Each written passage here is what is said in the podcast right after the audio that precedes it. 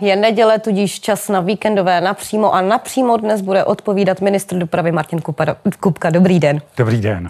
Pane ministře, vy jste ve čtvrtek představil novinářům vize do roku 2033, kdyby měla být hotová základní dálniční síť v Česku. Dostavit by se mělo zhruba 700 kilometrů dálnic. Je to reálný plán? Je to reálný plán a hlavně je to věc důležitá pro to, aby se podařilo dohnat třeba i Polsko, kde se v předchozích 10 letech podařilo dostavit téměř 2800 kilometrů dálnic. V těch okolních státech tenhle domácí úkol se podařilo splnit ještě v předchozích 10letích. Na nás je, abychom dokázali tu výstavbu urychlit, protože dálniční síť schází pochopitelně i moderní železniční trati, ale v případě té dálnice je ten dluh opravdu veliký. Podle opozice to není dostatečně ambiciózní plán. No, to si troufnu tvrdit, že je slovo do pranice, protože kdybychom postupovali podle toho, co ta předchozí vláda připravila, tak ta třeba na letošní rok plánovala jenom 97 miliard korun investovat do dopravní infrastruktury. My investujeme 150,9 miliard korun. A kdyby bývalo došlo na ty původní plány, tak by se některé stavby musely prostě zastavit.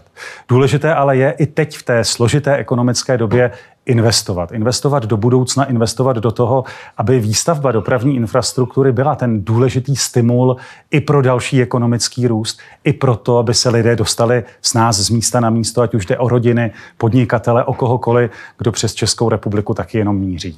Vy jste předesílal, že počítáte s tím, že do toho roku 2033 během těch následujících 10 let, kromě té základní dálniční sítě, by se měl také vlastně dostavět celý Pražský okruh.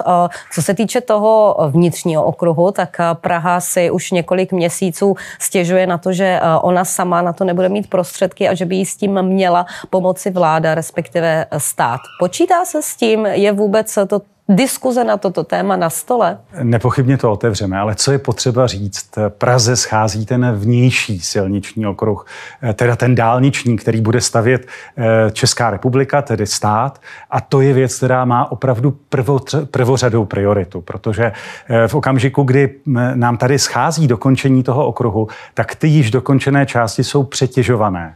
A bez toho, aniž by se opravdu tenhle okruh dokončil, tak se nepodaří odstranit jedno z nejužších hrdel celé České republiky. Tohle není stavba jenom pro Prahu a pro střední Čechy. To je opravdu stavba pro celou Českou republiku. Proto bychom v příštím roce chtěli spustit výstavbu té části mezi dálnicí D1 a Běchovicemi a intenzivně pracujeme na tom, aby se podařilo dokončit tu severní část. Teď jsme ve fázi příprav, jednáme s městskými částmi, se středočeskými městy a obcemi a jde opravdu o to najít co nejlepší technické řešení, aby ta stavba do života lidí v okolí zasáhla co nejméně. Ale o tom, že ji Česká republika potřebuje, tuhle stavbu, o tom není spor.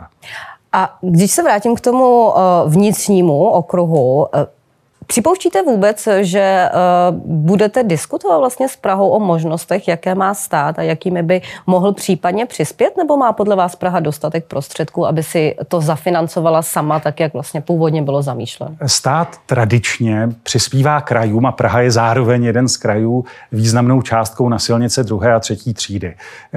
V letošním roce je to 6 miliard korun, v předchozích letech to byly 4 miliardy korun. Tak to je částka, kterou samozřejmě Praha může také vzít, ten svůj podíl, a investovat i do toho Pražského okruhu. Samozřejmě, že s ohledem na to, jak náročná je to stavba, půjde povětšinou o tunelovou stavbu, tak samozřejmě vyžádá si tohle velké investiční prostředky a určitě se s Prahou budeme bavit, ale Praha za předchozí období nastřádala také hodně peněz na svých účtech a je opravdu potřeba tohle dobře vydiskutovat. Před Českou republikou je obrovský úkol investovat do dálnic, do silnic 1. třídy, do obchvatů města a obcí a také do železnice. A s tím si musíme poradit a samozřejmě budeme hledat dál i s kraji, i s hlavním městem Prahou to, jak to udělat. Ale ani ten stát si ty peníze netiskne. V okamžiku, kdy tohle musíme udělat, kdy budeme investovat, je to důležité i v té ekonomicky složité době. Ale znamená to tím pádem, že budeme teď ten aktuální dluh dluh státu víc zatěžovat. Ale peníze z těch dopravních staveb se naštěstí státu vracejí a ukázají to i případy těch okolních států, kdy díky těm velkým investicím se daří ekonomiku podporovat a to zase přispívá k tomu, že se třeba s nás bojuje s krizemi a také to přispívá k tomu, že ten další ekonomický růst je víc na dohled. Takže pro Prahu to bude otázka priorit, zda investuje do toho vnitřního okruhu nebo třeba zda pro ní bude na vyšším místě vybudovat metro D? Myslím, že tohle je pro každého otázka priorit. Kam bude investovat peníze? I pro rodiny je to přeci otázka. Pro stát je důležité to a pro města, pro kraje to platí také, aby investovali do toho, co bude žít ten stát, co bude žít ten kraj v dalších letech. A bez těch investic my se opravdu neobejdeme, proto má smysl šetřit spíš na tom provozu, tam hledat úspory, ale zároveň zachovat investice. A teď je, myslím, důležité i to, že investování do těch nových dálnic, do nové železnice přináší také vzpruhu. Myslím, že každý, kdo jede třeba po silnici 1/6 a vidí, jak se vedle buduje D6 nebo jede po 1/4 směrem do Písku a vidí, jak intenzivně se staví ta aktuálně rozestavěná část 30 kilometrů nové dálnice D4 ještě v režimu PPP projektu, takže to také jemu říká, ten stát někam míří. Tady se opravdu pracuje na tom, aby se dařilo dál podnikat, aby se lidem v tomto směru dařilo doručit lepší službu, protože ta dálnice znamená samozřejmě důležitou lepší službu. Jak vnímáte aktivistické snahy, aby se jezdilo v Praze 30 po celé Praze plošně? No to je samozřejmě nesmysl, protože tím, jak Praha nemá pražský okruh, nemá ani ten vnitřní okruh, tak samozřejmě například po magistrále míří velká část i tranzitní dopravy.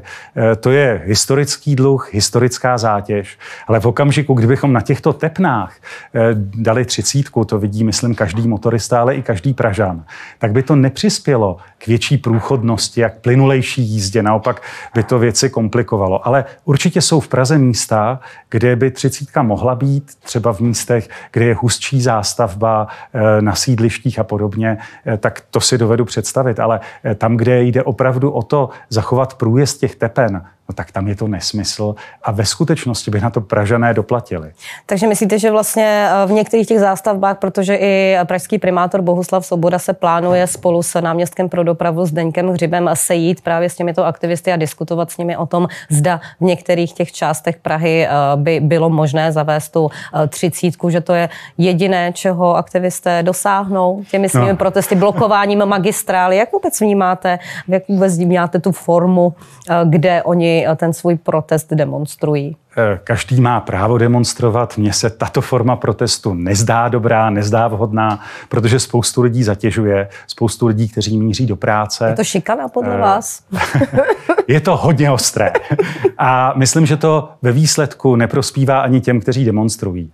Do dopravy totiž mnohem víc než co jiného patří prostě rozumné řešení. Hledat to, jak to udělat, jak to uspořádat co nejlépe. A podle mého soudu tam ideologie většinou přináší spíš škody než užitek. A tohle na mě dělá dojem, že je víc ideologie, než snaha opravdu situaci v Praze zlepšit. Pojďme už o krajově k rozpočtu. Národní ekonomická rada vládě předložila seznam řady doporučení, kde by mohla vláda ušetřit, respektive najít peníze na snížení schodku státního rozpočtu. Mezi těmi výdaji, které se týkají i ministerstva dopravy, je například zdražení dálničních známek. Vy jste sám už připouštěl, že se tím zabýváte, protože dálniční známka se více než 10 let nezdražovala. Kdy bude jasné, kolik budou řidiči možná už od příštího roku nově za dálniční známky platit? Jasné to bude v červnu, s tím, že zároveň už teď avizujeme, že od příštího roku začnou platit nejenom v Česku, ale i v dalších evropských státech jednodenní dálniční známky.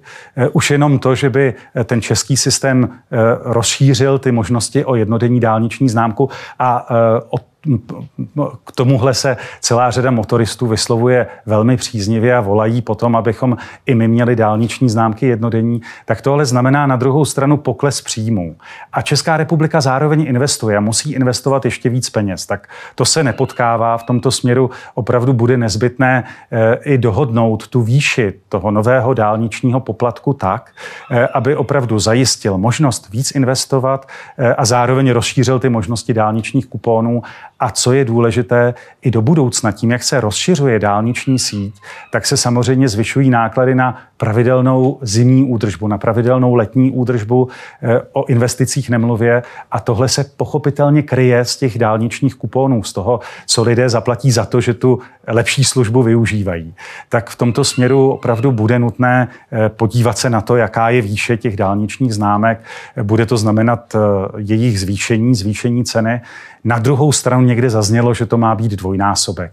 Tak v tomto směru řidiče můžu uklidnit, dvojnásobek to nebude, ale to zdražení musí nastat. Národní ekonomická vláda doporučovala zvýšit cenu o 50 až 100%. Tak 100% tedy na 3 000 ze současných 1500 to nebude. Těch 50% si dokážete představit, že by třeba zdražila na 2250 korun? Tohle jsou úvahy, já nechci víc napovídat. Myslím, že je důležité, abychom opravdu tohle přinesli jako hotovou dohodu, která bude na jedné straně důležitá proto, aby stát mohl dál investovat a zároveň, aby to byla částka, která bude pro veřejnost únosná. Těch variant je víc. I mezi nimi. Prozraďte je. Já myslím a v tomto směru prosím i vás o pochopení v tom, že chceme místo složité debaty o tom, která ta částka je správné, myslím tím teď veřejnou licitaci, takže na místě tohle opravdu přinést, dopočítat a dohodnout se na tom, jak to musí být, aby se splnilo to, co jsem zmiňoval, aby bylo možné investovat dál, aby se dálniční síť rozrůstala. Mimochodem, v tom nadcházejícím roce by se měla dálniční síť v České republice rozrůst o víc než 100 kilometrů. A to je viditelné zvýšení. To je viditelné zlepšení pro všechny, kteří dojíždějí do práce za zaměstnáním, kteří dojíždějí do škol. Tohle to opravdu lidem významně ulehčí život. Když říkáte zároveň, že by ta částka měla být přijatelná pro ty lidi, máte nějakou červenou linii, hranici, přes kterou si myslíte, že už by nebylo vhodné dále tu cenu navyšovat? Třeba jestli to jsou 2000 korun, takže je tam prostor zhruba několika desítek procent navýšení ceny. Já myslím, že to je ten jeden limit, ta jedna hranice těch 3000 korun zazněla, tolik to určitě nebude. To myslím, že by opravdu znamenalo jiné další komplikace. A také jste zmínila, že vláda musí přinést úspory do státního rozpočtu. Není možné to hluboké zadlužování, protože to má právě docela vážné negativní dopady na celou veřejnost, protože tím samozřejmě se zvyšují náklady i na obsluhu státního dluhu, tedy na úroky, zároveň se tím komplikuje mnoho věcí a přispívá to k vyšší inflaci, takže zájem tého státu, zájem vlády je v tomto směru ušetřit. Musí šetřit na správném místě. Podle mého soudu není možné šetřit na těch důležitých investicích. A před vládou bude úkol všechny ty kroky poskládat tak, aby to bylo únosné a zároveň, aby to opravdu znamenalo do budoucna příslib, že se České republice bude dařit lépe, že se lépe bude dařit rodinám a lidem, kteří tady pracují a žijí. Řada lidí by vám ale na toto řekla, proč to ale máme platit my, proč stát sám sobě trochu nepřitáhne opasek, proč vlastně to musí jít z našich kapes. Je toto podle vás vhodná doba i při současné inflaci a podobně při té zátěži finanční, které musí čelit většina lidí? Stát ale samozřejmě bude omezovat svoje výdaje. Nemyslím tím teď jenom výdaje na služby. On bude muset omezit svoje výdaje na zbytečnou byrokracii. My třeba od příštího roku rušíme ten velký techničák, to znamená úsporu. Budeme rušit jeden konkrétní úřad v rezortu dopravy, jenom zmiňuju. Tohle to jsou konkrétní věci, které přispívají k tomu, že bude méně těch zbytečných výdajů, tam šetřit stát určitě musí a naopak nemá šetřit na investicích. A logicky nemá šetřit na věcech, které znamenají další příslib, výhled do budoucna. To, že jsme na druhou stranu, a vy jste říkala, nemá šetřit na lidech, no stát to jsou lidi, to jsme my, to není nikdo jiný. A tady jde spíš o to, jak to uspořádat, abychom ty negativní dopady nepřenechali na další léta, nepřenechali na další generace. Tak proto říkám, že je potřeba teď, a bude to určitě složité rozhodování, dálniční známky bude jedna součást toho řešení, stejně třeba jako slevy na jízdném, ale na konci musí být řešení, které sníží ten státní dluh, sníží ty pravidelné vysoké schodky rozpočtu, vysoké od doby covidu, kdy stát opravdu vydával spoustu peněz, ale nepřemýšlel o tom, kde ty peníze vezme.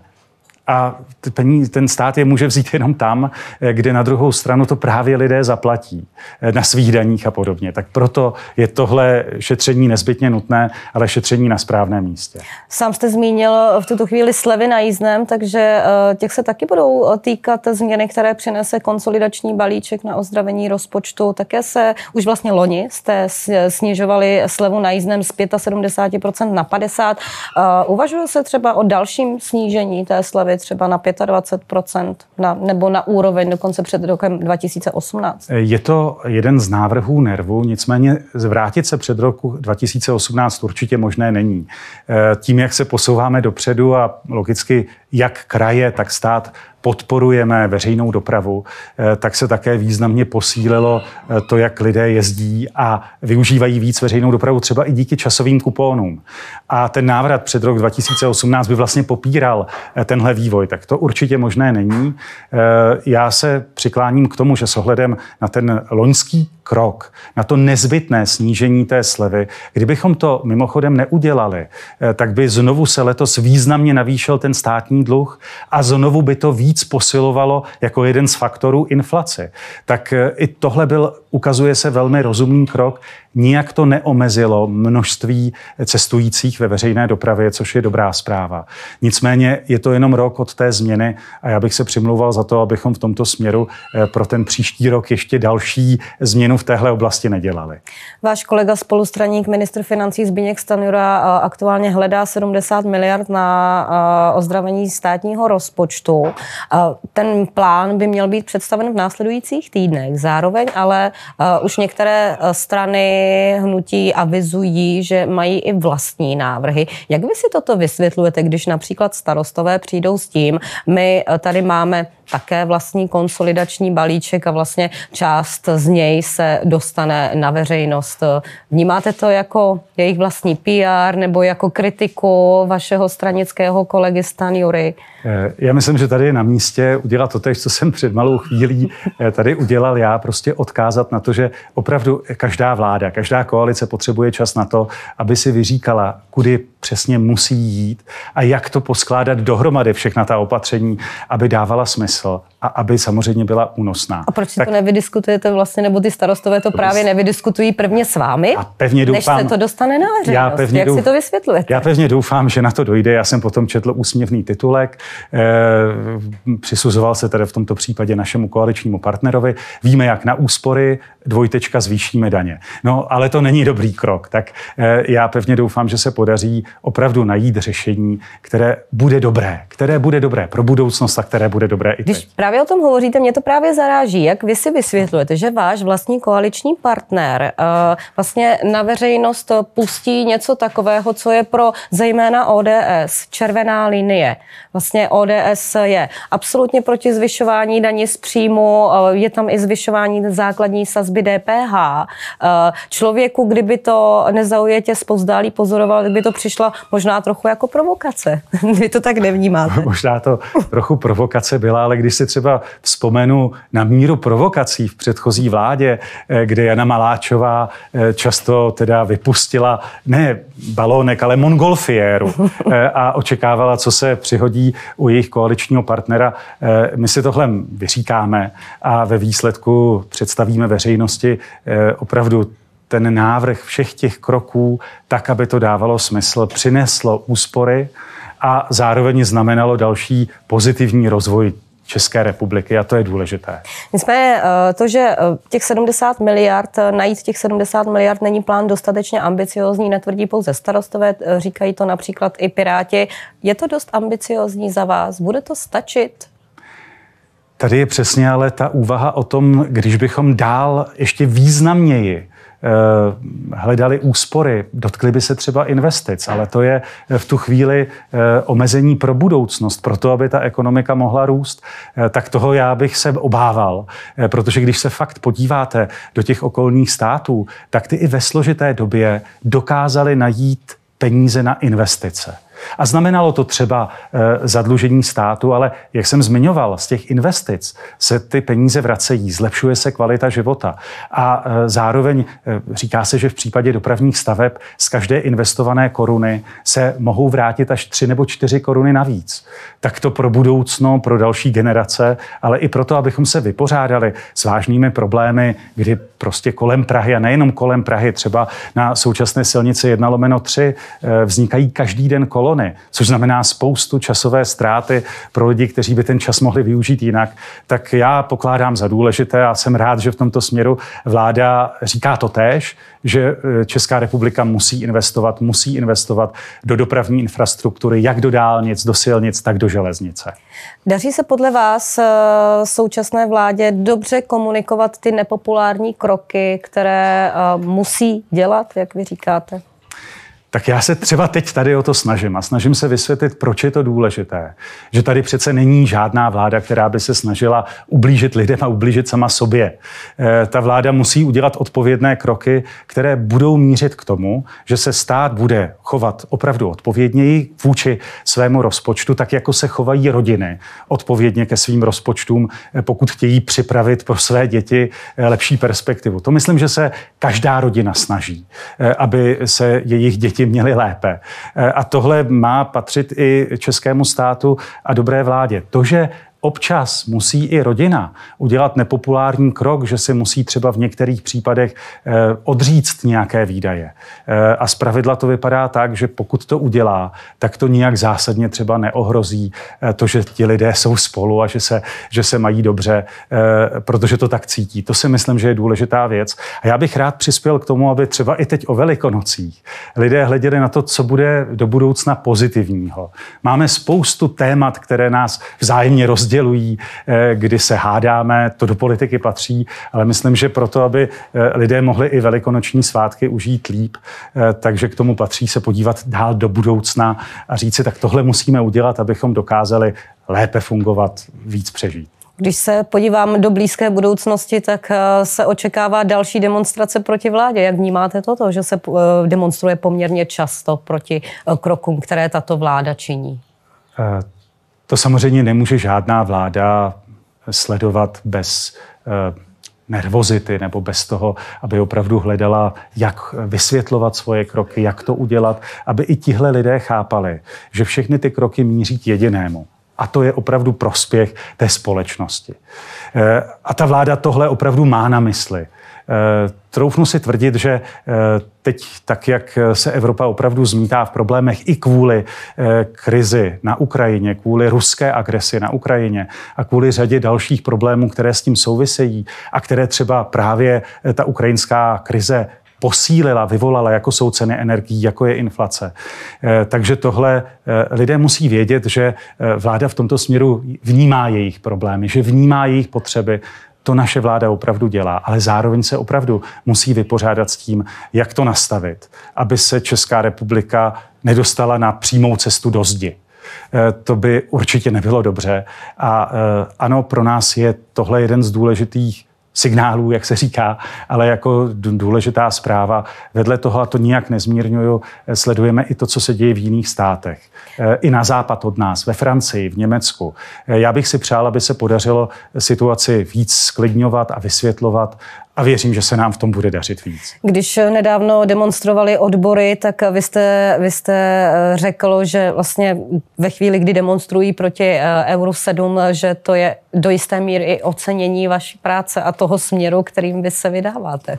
No to je ale tak docela, protože Česká republika byla vlastně první, kdo to téma hlasitě zvedl, popsal problémy, které s tím návrhem souvisejí. Dokonce jsme svolali i ministry dopravy tak, abychom vytvořili alianci států, které mají na ten návrh Euro 7 stejně negativní názor. A díky této iniciativě se dneska ozývají všude po Evropě hlasy, které říkají, no takhle to nesmí platit, protože by to znamenalo vážné problémy pro automobilový průmysl. V České republice by to mohlo ohrozit až 10 tisíc pracovních míst a samozřejmě, že by to dál znamenalo omezování mobility. Žádný ministr dopravy si nepřeje omezování mobility.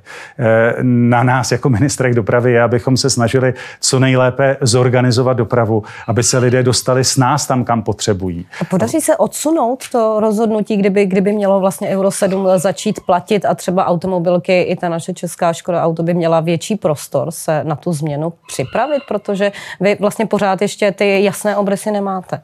Jasné obrysy ještě nějaký čas nebudou, ale troufnu si tvrdit, že i díky všem těm našim aktivitám, ale i aktivitám automobilek, nejenom české Škodovky, ale i těch, které působí v celé Evropě, tak ten ohlas je tak jasný, i odbory se ozývají jasně proti, že ten termín se určitě posune. To si troufnu vsadit. Bude to na rok 2029? Možná to bude o něco málo dříve, ale na druhou stranu. Bude to lhůta, která vystačí těm automobilkám na to, aby se nachystali. Ale co já chci také zároveň doplnit, v případě některých těch požadavků, ty je potřeba úplně vyloučit. Ty je potřeba prostě škrtnout, protože by to znamenalo... Já se nechci pouštět do úplných detailů, ale třeba ta norma by přinesla požadavek, aby pro všechna čerstvě uváděná auta do provozu, tak aby platily limity nejenom pro ty běžné situace ve městech, na dálnicích, ale v hraničních podmínkách, aby museli stejné limity ta auta splňovat například, když je za studena nastartujete a vydáte se s přívěsem do horského průsmyku. Tak to nemůže fungovat, to odporuje fyzice. Tak na to také upozorňujeme, že tohle je potřeba změnit, tohle je potřeba škrtnout. Pro některé věci je potřeba najít nejenom to, že to automobilky musí splnit, ale musí jim ta Evropa v tomto směru dát také jasné návody, metodiku, jak to udělat, jako je třeba měření emisí na palubách vozidel. Tady si myslím, že má dojít také k významnému zmírnění, protože ono tohle všechno by prodražila ta nejmenší auta. Ale ta nejmenší auta třeba v České republice významně přispívají k tomu, aby se vozový park obnovoval a modernizoval. A už jenom modernější spalovací motory mají pochopitelně významně lepší vliv na životní prostředí, než zachovat ten vozový park starý. Tak v tomto směru možná dobrý úmysl na začátku by přinesl i pro životní prostředí víc negativ než pozitiv. To je také důvod, proč tak jasně říkáme, že ta původní podoba Eura 7 nemá a nesmí platit. Pane ministře, díky, že jste dorazil před Velikonocemi a hezké Velikonoce přeju a nashledanou. Vám též a všem vašim divákům a také přeju při cestách po českých dálnicích a silnicích šťastný návrat.